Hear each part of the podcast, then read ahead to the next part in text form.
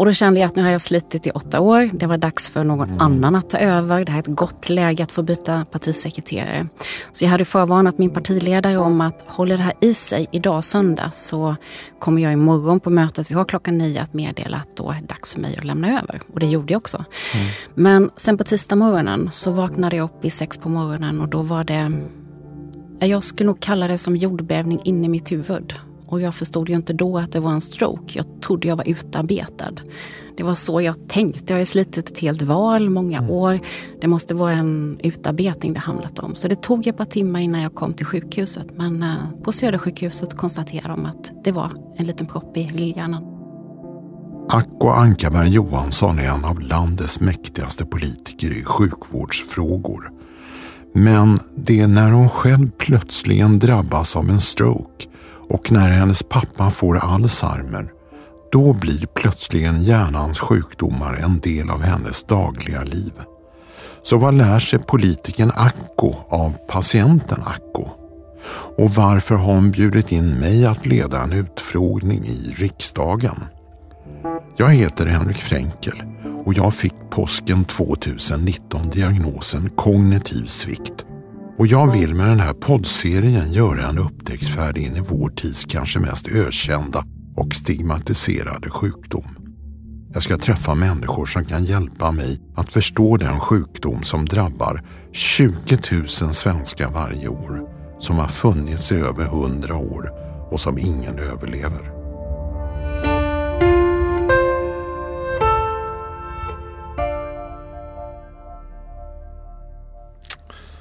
Ja, och här i studion har jag Acko Ankarberg Johansson.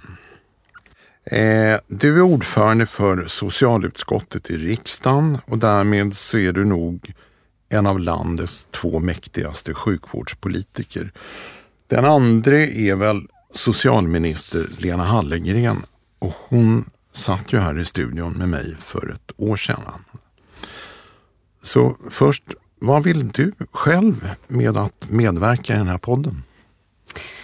Jag är väldigt glad att få vara här och jag tänker att eftersom poddens huvudsyfte är att lyfta hjärnans sjukdomar och inte minst Alzheimer mm. så tycker jag att det är viktigt. Därför att det finns så mycket skuld och skam kring sjukdomen. Mm. Det gör det eh, kring fler sjukdomar och det är så det är fel. Eh, jag möter människor som är drabbade av sjukdomen som säger jag är lite tom i bollen och så vill mm. man tala om att jag är inte så mycket värd längre. Så är det ju inte. Du har fått en sjukdom mm. som påverkar dig, ditt liv. Men det är du. Du är fortfarande en jätteviktig person. Du är inte tom i bollen. Du har fullt av erfarenhet, kunskap från ditt liv som är viktigt för mig att ta del av. Så att medverka till att ta bort det där stigmat som du sa i inledningen, det vill jag mm. gärna göra. Bra. Och du har ju själv en direkt koppling till Alzheimer din pappa har Alzheimer, men den ska vi återkomma till. Först, du drabbades själv av en allvarlig hjärnsjukdom. Det var dagen efter senaste valet. Ni hade gjort ett hyfsat val och du bestämde dig att avgå som partisekreterare för Kristdemokraterna. Så vad hände den morgonen? Ja, jag hade ju bestämt det under den här helgen för siffrorna såg väldigt bra ut. I vårt perspektiv gick det riktigt bra i valet vill jag säga. Eh, och då kände jag att nu har jag slitit i åtta år. Det var dags för någon mm. annan att ta över. Det här är ett gott läge att få byta partisekreterare. Så jag hade förvarnat min partiledare om att håller det här i sig idag söndag så kommer jag imorgon på mötet vi har klockan nio att meddela att då är det dags för mig att lämna över. Och det gjorde jag också. Mm. Men sen på tisdag morgonen så vaknade jag upp vid sex på morgonen och då var det jag skulle nog kalla det som jordbävning in i mitt huvud. Och jag förstod ju inte då att det var en stroke. Jag trodde jag var utarbetad. Det var så jag tänkte. Jag har slitit ett helt val många mm. år. Det måste vara en utarbetning det handlat om. Så det tog ett par timmar innan jag kom till sjukhuset. Men uh, på Södersjukhuset konstaterade de att det var en liten propp i lillhjärnan. Men det var inte så att du hamnade på sjukhuset. Du gick ju till riksdagen. ja, jag är lite så. hur, hur dum är man? jo, det är jag. Um, men det var också att det var fruktansvärda... Jag har lite svårt med tidsperspektivet den där morgonen. Men Um, kallsvettades, um, behövde kräkas, uh, hade svårt att ens ta mig ut i toaletten. Um, Men varför gick du till riksdagen och inte åkte till sjukhuset? Därför att när jag kom ut till och hade liksom kräkts den första gången och reste mig upp så kunde jag se att det hängde ingenting i ansiktet. Jag kunde alla tecknen för stroke. Mm. Det hängde ingenting i ansiktet, jag kunde lyfta armen, jag pratade och lät som normalt. Och då tänkte jag, då är det nog att jag är utarbetad. Så att och jag mm. är sån där, den där dagen skulle jag nämligen tacka all personal. De hade varit lediga på måndagen och på tisdagen skulle vi träffas och vi skulle tacka för ett fantastiskt arbete. Och jag var ju tvungen att ta mig dit, jag skulle tacka dem. Mm. Men um, jag klarade inte att gå till hissen utan att hålla mig och så insåg jag att jag kommer inte kunna gå till jobbet. Jag ringde efter en taxi, jag stod utanför porten och höll mig i en stolpe. Mm. Och sen så höll jag i riksdagshuset på vägen in och när jag väl kom in så insåg jag att det här går ju på tok så att, uh, då bad jag om hjälp. Och då blev det sjukhuset? Ja. Och det var en stroke? Ja. I? I lillhjärnan. Eh, egentligen var det först att jag hade fått en dissektion, heter det. På, till lillhjärnan går det två kärl som förser kärnan med, med blod och det ena av det fick en skada ett par dagar tidigare. Men det hade jag inte märkt. Jag trodde mm. återigen att jag var trött. Men det hade ju lett fram till lite småproppar som då den här tisdagsmorgonen kom till lillhjärnan och täppte till. Och det var det jag märkte på morgonen. Och vad hade kunnat hända i värsta fall? Som alltid vid stroke. Eh, det värsta är att man kan dö. Eh, jag hade tur mm. att jag inte gjorde det. Eh, sen var det att jag fick en infarkt till ett par dagar senare när jag hade kommit hem och kanske att um, det påverkade mer också de effekter jag har idag med hjärntrötthet. Mm. Hur var menen, eller dina men, direkt efteråt?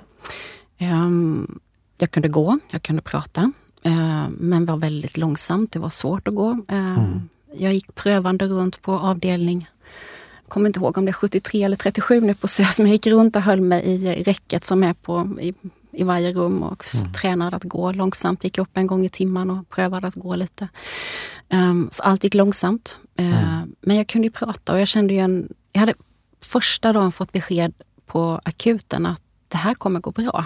Det sitter mm. väl till, det kommer gå bra. Och det bar ju mig hela vägen. Mm. Det här kommer lösa sig. Mm. Så jag var nog inte orolig. Det var mer att jag... Um, nu måste jag jobba på så att jag blir bättre. Jag måste ju träna. Uh, och det har jag alltid haft för huvudet. Att jag måste ju träna, göra vad jag kan för att bli bättre. Och idag då? Idag har jag hjärntrötthet eh, som påverkar mig varje dag. Hur då? Um, hjärntrötthet kan ju vara olika för mm. varje människa. Det drabbar många efter sjukdomar och så. Um, för mig är det svårt med intryck, uh, mm. ljus, ljud, människor som rör sig på gatan. När jag började gå hit idag från riksdagen så var jag så glad att det inte var många på gatan. Okay. Eh, då kan jag titta upp och mm. uh, gå lite stabilare. Är det många mm. som rör sig tittar jag gärna ner för att skärma av så att jag får så få intryck som möjligt, för jag blir mm. ostadig yr. Um, och jag brukar tänka att jag har en skala upp till 10 med hjärntrötthet och de flesta dagar ligger jag på 5-6. Men när jag går upp till 7, 8, 9 då är jag riktigt dålig. Då är det en kamp för att klara av allt jag har den dagen. Och jag har en liten målsättning, det är att jag ska vakna varje morgon och gå och lägga mig varje kväll utan att känna att jag har jättemycket hjärntrötthet. Så det är mitt mål varje dag. Men du är ordförande för socialutskottet och det är ju ett rätt påfrestande jobb. Mm, men jag, jag hade inte klarat av det om jag inte hade kommit till rehabmedicinska kliniken. Mm. För efter stroken så eh, när man i början är sjuk vet man inte vad man har att förvänta sig. Så jag, mm. Efter ett par månader de frågade, hade kontakt med kliniken så sa de, behöver du rehabilitering? Nej, jag tyckte det var ganska bra. Jag började ju träna upp och klara mer och mer. Så jag tackade nej till det då. Men eh, framåt våren så, jag höll nog på att stupa. Eh, jag klarade inte av det. Mm. Eh, blev mindre och mindre möjligt att göra något varje dag. Mm. Uh, och då sa läkaren att jag sätter upp det på väntan till rehabmedicin. Och när jag väl kom dit som dagpatient i, i början på sommaren och de förklarade hur det hängde ihop, mm. då förstod jag ju uh, vad det är som har drabbat mig och sen lärde de mig hur jag ska hantera det. Mm. Du har sagt uh, tidigare att du har varit väldigt nöjd med den vård du fick. Vad var det som var så bra? Jag fick ett bra omhändertagande akut och det mm. tror jag nästan alla patienter kan berätta om. Eh, men det som var viktigt för mig när jag åkte hem efter andra omgången, för den första omgången var jag på SÖS, kom hem till Jönköping, fick jag ett par dagar senare en ny infarkt så låg jag på Ryhov hemma i Jönköping. Men när jag skrivs ut därifrån så fick jag med mig ett litet kort eh, och till stroke-sjuksköterskan mm. och ett telefonnummer. Och om du visste hur viktigt det här kortet var. Varför jag ryser det? nu när jag säger Men varför det. Då? Eh, när jag skulle gå därifrån så var det ju, nu ska jag ut i en värld som jag inte vet vad den innebär. Hur, mm. hur kommer det här att gå? Och bara det att jag fick ett kort mm. och ett telefonnummer och så sa de, hit kan du ringa, du kan ringa till henne för det var en hon, eh, när du vill om vad som helst. Mm. Och jag kommer ihåg själv när jag åkte ner i hissen för min man skulle komma och hämta bilen och var på parkeringen. Jag klev ut i korridoren på sjukhuset och jag visste inte åt vilket håll jag skulle gå. Och så kommer en människa som känner igen mig. Det händer ju lite ibland så. Mm, och så sa han, du ser ut som du behöver hjälp. Ja, åt vilket håll är utgången? säger jag. Ja, det är åt det hållet och så går jag dit. Och det var precis så där, hur ska jag klara det här? Hur, mm. hur blir mina steg framåt? Och då var det ändå så gott med det här lilla kortet. Jag kunde ju ringa dem och det gjorde jag ett par gånger för olika saker. Jag behövde höra, mm. hur är det här? Är det normalt? Hur känner man? Mm. Vad ska jag tänka på? Och det där lilla kortet, det, det bar mig ganska länge. Mm. Men, eh, och sen hade jag löpande kontakt med läkare. Eh, var tredje månad ungefär träffades vi. Eh, men rehabmedicin vill jag säga, det var de som räddade livet på mig. Mm.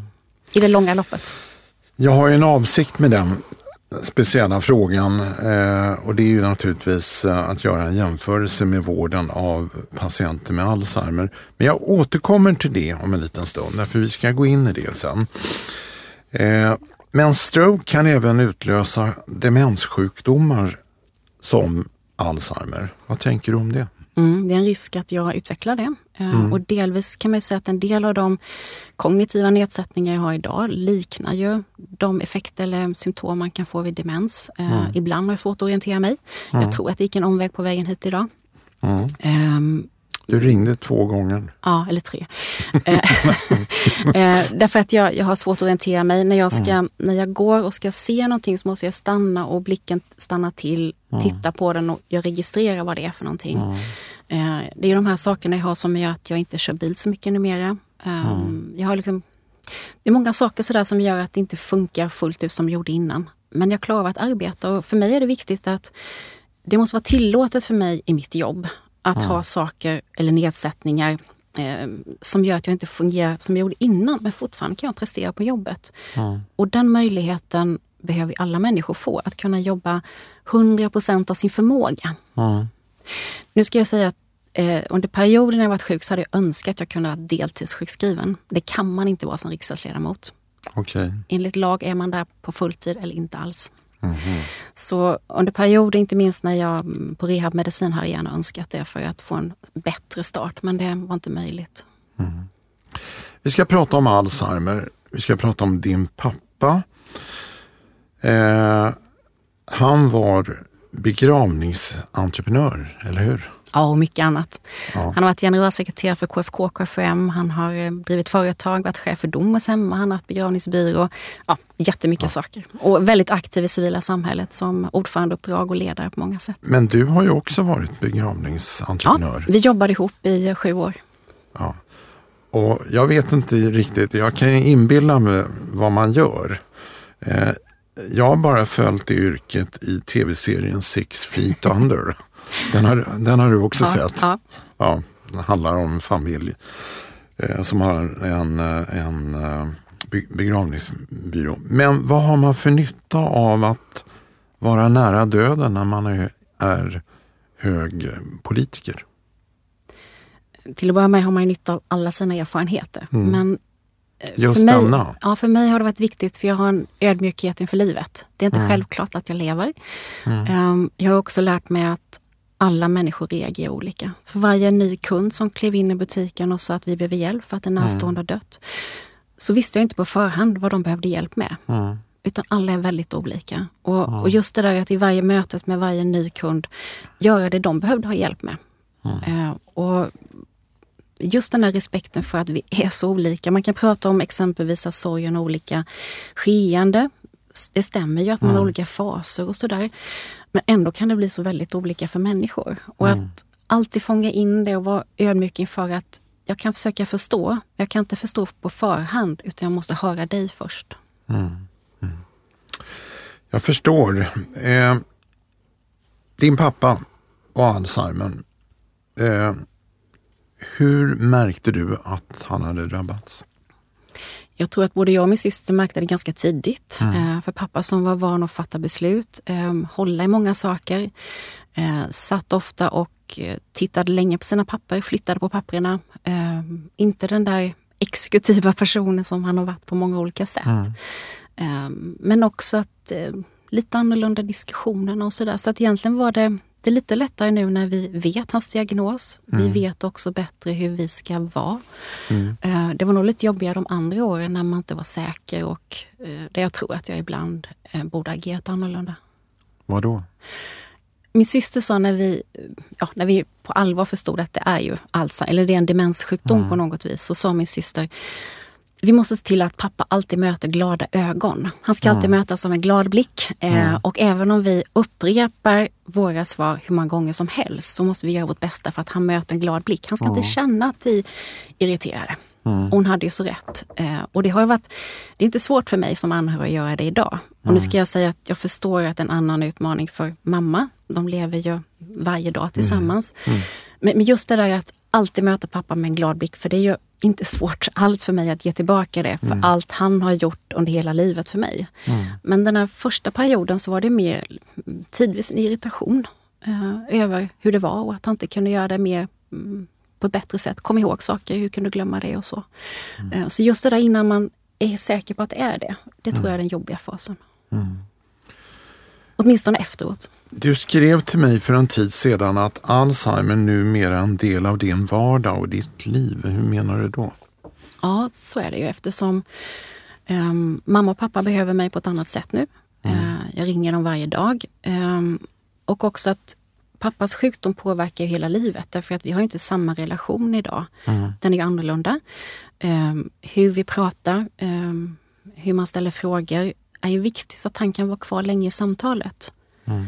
Eh, och allt vi gör när man ska göra någonting så, så tänker vi på att göra det på det bästa sättet så att det fungerar för pappa och mamma.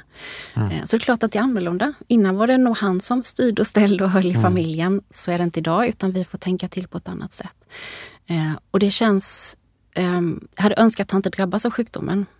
Förstås. Men det känns ändå gott att få vara där och ge tillbaka någonting till mina föräldrar. De har gjort så mycket för mig och min syster hela livet. Så det, det känns gott i hjärtat att få hjälpa till med det vi kan göra idag. Mm. Men det låter på dig som han, han var en stark man. Mm, och det tror jag många skulle säga. Eh, synlig, känd eh, ledare på många olika sätt. Precis. Mm. Hur tar han det nu då? Att eh, liksom vara, vara djupt behövande?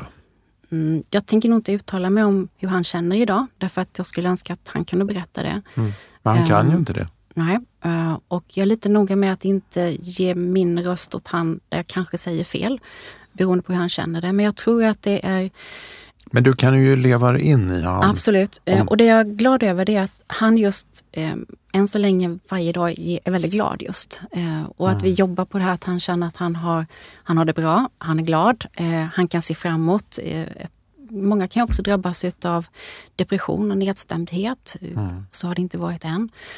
Um, men just det där att jag inte vill, eftersom jag är en offentlig person och när jag säger mm. någonting till dig så kan det stå i tidningen om hur min pappa är. Mm. Det vill jag inte göra därför att det är hans berättelse, han lever. Mm. Det får vara hans berättelser. Uh, ibland tidigare i mitt liv har jag slarvat lite med det där och berättat om min familj. Och då står det i en tidning. Okay. och det är inte alltid det känns behagligt, även om det är rätt och sant och inget konstigt så blir det obehagligt för dem att bli en offentlig person. Så att min pappa är sjuk och Alzheimer det har varit viktigt att berätta därför att det ökar en förståelse från omgivningen han möter dem så de inte behöver undra vad är det med, med honom mm. nu. Eh, men däremot inte att berätta om hur han känner sig eller hur han är. Det tänker jag hålla inom familjen. Mm. Eh, hur bor han idag? Mamma och pappa bor i en egen lägenhet. Eh, okay. jag är, det var så skönt för ett par år sedan när de kunde flytta från villan de hade bott i eh, och flytta in i en lägenhet och att de båda Eh, det var ett mirakel den där veckan. Jag vet faktiskt fortfarande inte riktigt hur det gick till men när de fick fatt i den här lägenheten, vi var där tillsammans och tittade och de sa på en gång att här vill vi bo.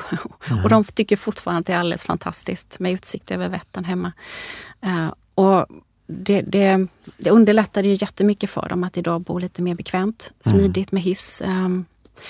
Eh, nära till service och mycket annat. Eh, när inte bilen kan användas längre och så. Så att eh, det var riktigt skönt att de kunde flytta in och att de trivs så bra. Mm. I min inledning så nämner jag att 20 000 svenskar drabbas av en kognitiv sjukdom typ Alzheimer varje år. Det är 55 svenskar varje dag. Och minst lika många får min diagnos, eh, kognitiv svikt. Och jag nämner också att det inte finns någon bot och att alla dör av eller med den här sjukdomen. Vad tänker du om det? Att det är en väldigt stor sjukdom. Mm. Att den påverkar väldigt många människor direkt och indirekt. Därför mm. att man är anhörig eller man är arbetskamrat. Mm. Um, och också där att tyvärr fortfarande sjukdomen är kopplad till så mycket stigma. Då. Um, det har jag mött um, på många olika sätt. Mm. Och det tycker jag är så bekymmersamt för att vi måste se till att man förstår att det är en sjukdom som har drabbat mig. Mm. Det beror inte på vad jag har gjort. Det är en sjukdom som kom till mig utan att jag kunde rå för det.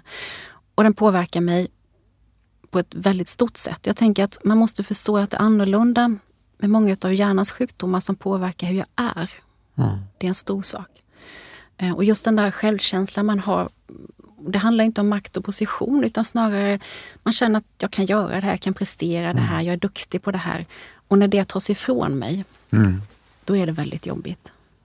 Och att just ha en förståelse för att när man är drabbad av en sån sjukdom eller man är närstående till någon, då krävs det lite extra omsorg. Man måste tänka till ett varv till.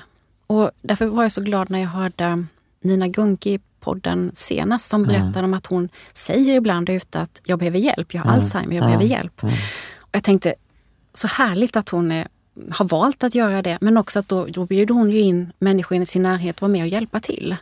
Och det vill man ju hellre än att man ska missförstå och göra fel. Mm. Så kan man berätta och man känner att man har en möjlighet att berätta och att andra får en chans att hjälpa till så är det jätteviktigt. Mm. Det är ju många som har lyssnat på den podden och blivit väldigt berörda. Eh, vad, du är ju politiker också. Vad hör du att hon säger? Jag hörde, jag blev väldigt berörd, men jag hörde framförallt en utsatthet, att hon var utlämnad. Mm. Um, och det känner jag igen från många andras berättelser, att man får beskedet och sen, sen händer ju ingenting. Och kanske ur mm. sjukvårdens perspektiv därför att just nu händer inte så mycket med dig. Det är en långsam process. Det är inte nu du behöver mycket hjälp, det är sen. Mm.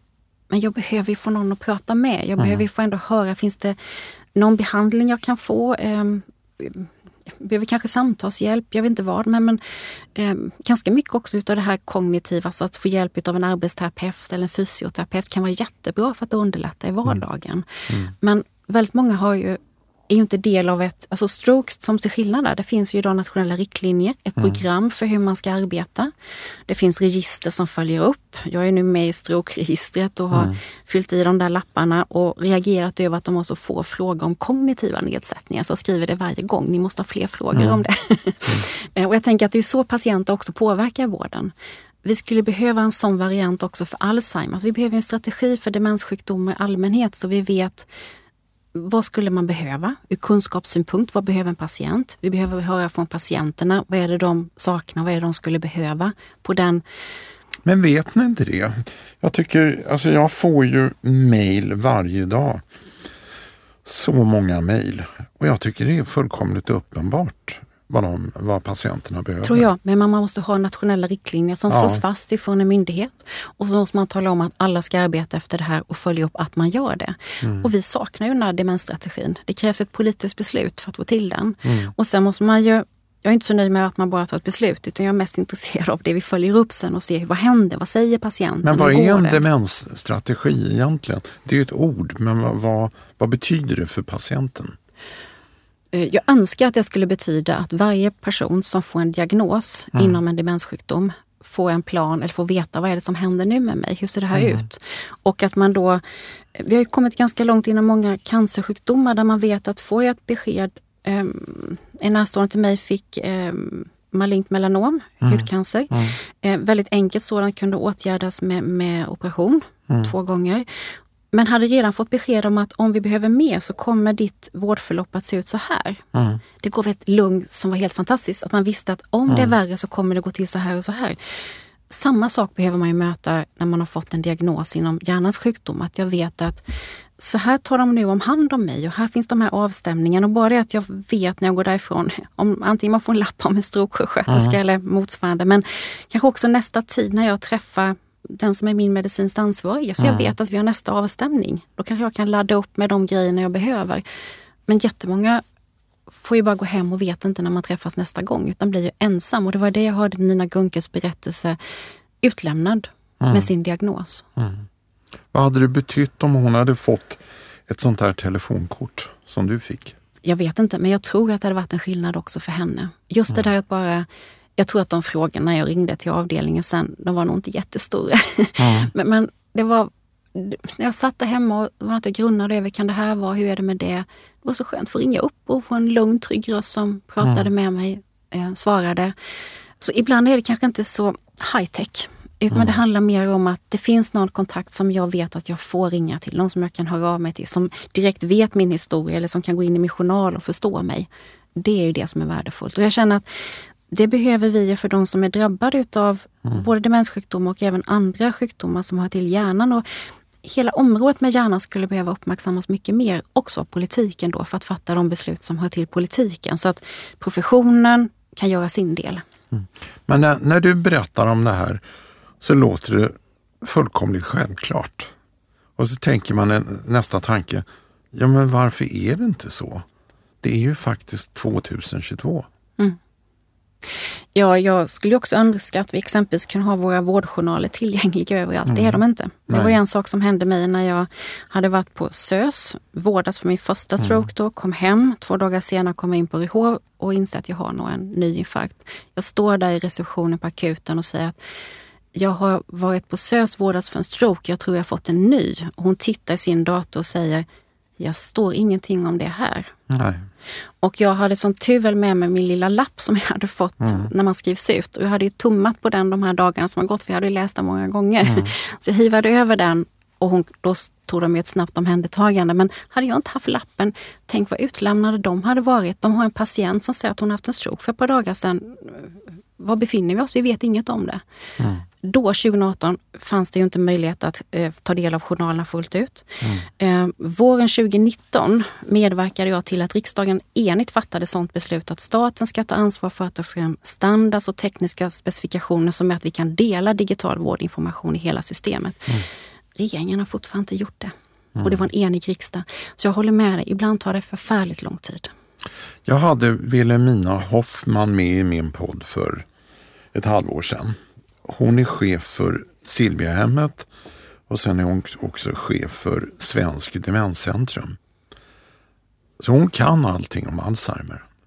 Men det var när hon själv drabbades av cancer som hon upptäckte vilken svindlande skillnad det är i omhändertagandet av patienter med cancer och patienter med Alzheimer.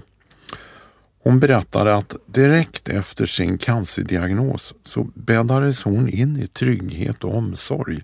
Hon fick den där kontaktsköterskan, telefonnumret. Eh, de sa till och med, du kan ringa 24 timmar om dygnet. Vad tänker du om det? Mm. Att det är så olika. Ja, och det är ungefär det jag har berättat också, att det måste ju få vara så för alla som får en ja. diagnos, ett sjukdomsbesked ett sjukdomsbesked som förändrar hela livet. Mm. Det, det, är ju inte något som kommer gå över utan det kommer ju påverka mig. Mm. Så det måste vara samma omhändertagande till alla. Och dels handlar det om att man behöver fatta en del nödvändiga beslut om riktlinjer och så. Mm. Men det handlar också om att vi behöver ha Alltså ett av problemen i Sverige är att vi har för dålig primärvård. Det är för lite personal där. De mm. hinner inte samtala med sina patienter. De har för många patienter, distriktsläkarna och distriktssköterskorna. Så om de hade färre patienter per person mm. så skulle de kanske också hinna samtala med sina patienter. För jag hann ju höra det också i Nina Gunkes berättelse att hon kanske hade behövt säga det här tidigare, att ja. någonting inte var rätt. Och nu vet vi inte mer om hennes läkare förstås, så det är inte det. Men, men jag tror att många fler skulle få chans att just säga att det no vet, om läkaren säger på slutet, är det något annat du vill ta upp? Mm. Och läkaren sitter lugnt och väntar och man känner att jag har tid att säga det där jag grunnar på men som kanske är jättekonstigt. Då kanske jag vågar säga det att jag har ju flera gånger nu känt ett obehag när jag si eller så. Mm. Det där kan ju vara just det där som att läkaren förstår att här behöver jag gå vidare. Mm. Och det där faktiskt har visat sig att om man får mer tid i primärvården med sin läkare som är ansvarig och ser helheten av mig så kan man upptäcka både fler cancersjukdomar och demenssjukdomar genom att man får mer tid. Så men, vi missar var, jättemycket. Men varför är det så ojämlikt? I, det är någon slags tombola. Får man cancer ja, då, då har man chans att överleva och sen får man en mycket bättre vård och framförallt omsorg. Får man Alzheimer då är, då, då är eh, riskerna monumentala men framförallt så lämnas man åt sitt öde. Är, är inte det liksom en skam när det gäller sjukvården att man, att man accepterar det här? Mm. Jag tror att det kan hänga ihop med att vi fortfarande tror att Alzheimer och andra demenssjukdomar är naturliga delar av åldrandet. Men vi vet Men det är ju inte det. Mm. Men jag tror att det fortfarande finns kvar. Och så förminskar vi sjukdomen och tänker att det där hör väl ihop när man blir äldre och så lägger man varken resurser eller energi på det. Jag är rädd att vi har fortfarande någonstans i systemet kvar den här känslan. Trots att vi borde förstå att både forskning och alla andra resurser behövs för att utveckla både behandlingar kanske inte bot, men behandlingar som gör att jag klarar mig bättre under längre tid. Det mm. finns ju inom räckhåll. Mm. När jag pratar med läkare på minnesmottagningar och jag har mycket kontakter, de vet ju att jag tjatar om det här. Och då slår de ifrån sig och säger, det är inte vårt jobb. Vi ska jobba med diagnoser. Det är minnesmottagningen. Sen, har, sen är det omsorgen som får ta hand om patienten. Pratar man med patienterna så menar de att ja, men omsorgen den kom ju fem tio år senare. Ska vi, ska vi liksom ramla mellan stolarna? Mm. Vad tänker du om det? Precis så tror jag att det är. Ja. Man har tänkt att du får en diagnos och sen den dagen du behöver hjälp i hemmet då kontaktar du kommunens socialtjänst. Ja, men det är som du säger, det är fem eller tio år kanske framåt i tiden. Ja. Nu måste jag hantera att jag fått ett sjukdomsbesked. Och man är olika långt komna i sin sjukdom men man kan behöva en hel del hjälp ändå. Mm. Så, och just det där att, sen är det så att om patienter får chans att, att samtala med någon som förstår det här mm. så blir man inte så vårdbehövande heller. Men om Nej. man inte får hjälp så mm. kan det ibland bli mycket större och så blir det jättestor krasch när det väl händer. Mm. Så vi har allt att vinna på att människor får en chans att träffa vården när de behöver det. Mm. det jag tror att det är samhällsekonomiskt lönsamt att, mm. vi, att man får den möjligheten. För mig var det, alltså jag har ju träffat väldigt många patienter, inte minst i den här podden. Men podden med Nina Gunke berörde mig väldigt mycket därför då förstod jag på allvar hur utsatt man är. Mm. Eh, och ensam. Och det... Och också det där tänker jag att det kanske inte alltid när man har fått diagnosen att man kan eller vill dela allt med sina anhöriga. Nej. Man måste få en chans att vara en egen person och dela med någon annan mm. eh, också. Mm. Ibland tror jag att man förlitar sig på att man samtalar hemma med någon. Ja. Men jag kan också behöva professionell samtalshjälp. Så det är viktigt att erbjuda patienten, vad behöver du hjälp med nu? Eh, och just det där att vi har ett, jag känner så, tänk om bara Nina Gunke hade fått ett möte till om kanske en månad bara, ett ja. uppföljningssamtal. Ja det kanske hade öppnat allt för henne för då hade hon vetat ungefär så här tänker jag, det här behöver jag hjälp med, de här frågorna har jag nu. För man har inte det första. Man är ju i en krissituation. Det tar tid innan man kommer ur den. Mm. Så Det är så lite egentligen som krävs. Och om det är så lite, den, den här sjukdomen kostar samhället över 60 miljarder. Det är den dyraste sjukdomen eh, för er politiker. Eh, om man mäter både sjukvård och och omsorg.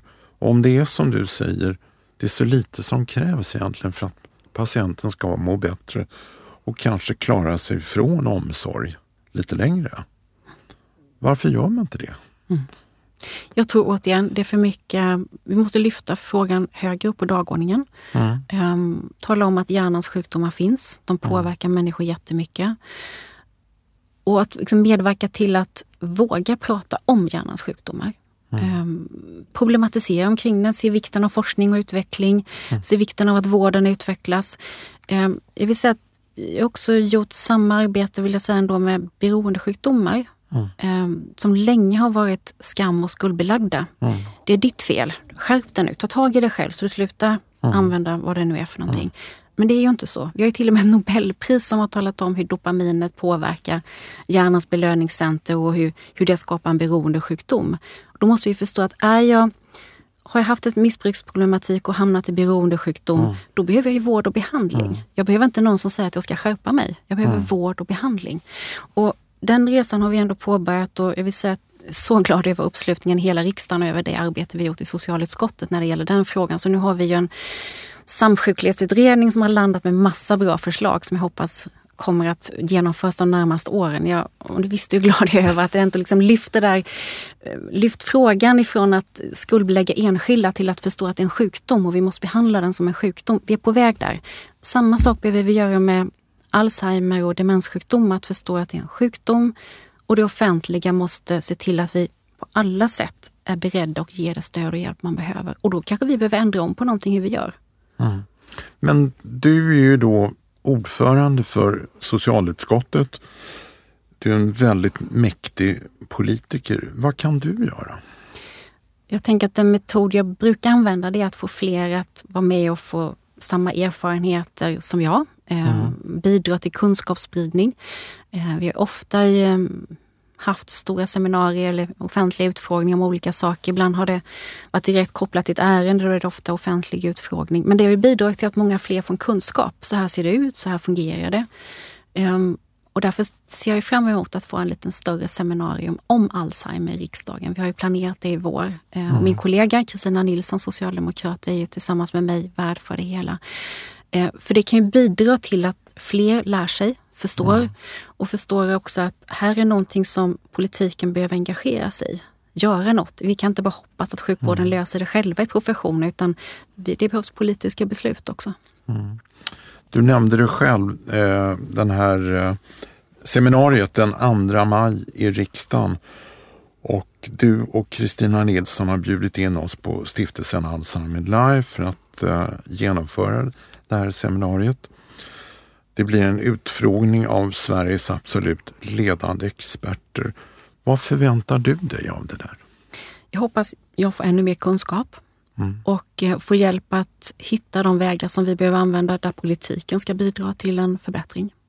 Så just att höra erfarna personer berätta, det är viktigt. Mm. Och också gärna patienter. Jag, det är så viktigt att man får höra patienters berättelser. Mm. Eh, och därför var ju nu nämner jag det igen, men Nina Gunkas berättelse och hon var kom, viktig. Hon kommer också. Ja, där, därför att eh, så här, om man möter en patient som berättar hur det är, mm. då kan jag inte väja sen och prata lite löst i allmänhet, utan då har man ju det på näthinnan och vet att det är ju de här personerna det handlar om.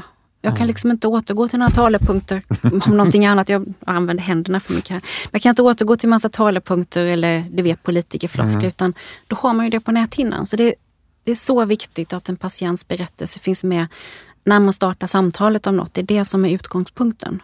Mm. Och jag vill ändå säga att det vi har gjort med beroendesjukdomar jag glömmer det fortfarande inte. När vi hade den första utfrågningen så var Tina Eisner med som jobbar på Hjärnkoll och som själv hade varit i situationen med mm. samsjuklighet. Hon inledde allt och berättade om sin situation.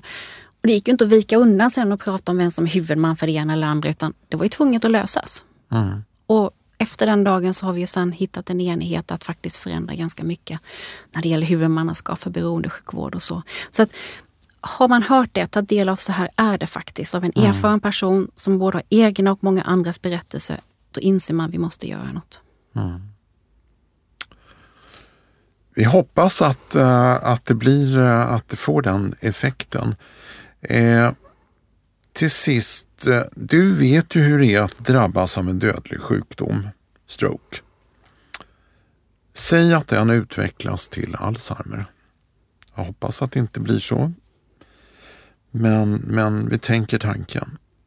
Hur skulle du vilja se vården av dig från utredning, du börjar fundera på kan det vara Alzheimer och framåt? Till att börja med skulle jag också vilja mötas av glada ögon. Mm. Inte någon som suckar över att jag är som jag är. Mm. Mm. Jag tror att det är ganska viktigt att man, man har det perspektivet med.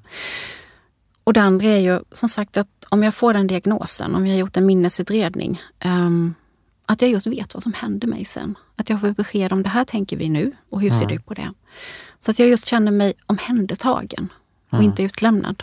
Sen förstår jag ju också att eh, jag har ju som sagt Alzheimer i min närhet. Jag har det på fler sätt än vad jag berättat nu. Mm. Men det gör ju att jag förstår att det kanske inte är så mycket som händer i början. Men berätta det också för mig.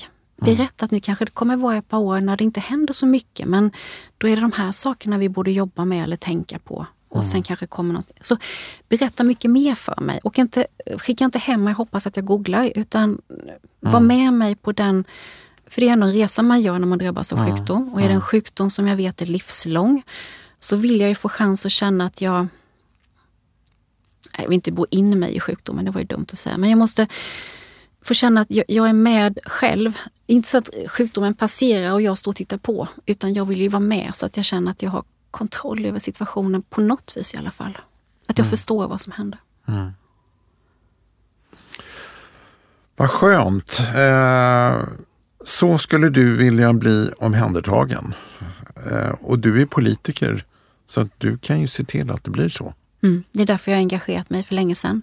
Mm. Eh, inte för att jag kan uppnå massa perfekta saker på en gång. För det mm. mesta tar det väldigt lång tid. Mm. Men jag tänker att jag är med och påverkar, gör min lilla del. Eh, tillsammans med många andra så kan man faktiskt åstadkomma förändringar. Jag har gjort det på många områden. Mm. Men under väldigt lång tid. Eh, och jag har det tålamodet. Eh, jag tänker fortsätta hålla i så länge jag kan. Mm.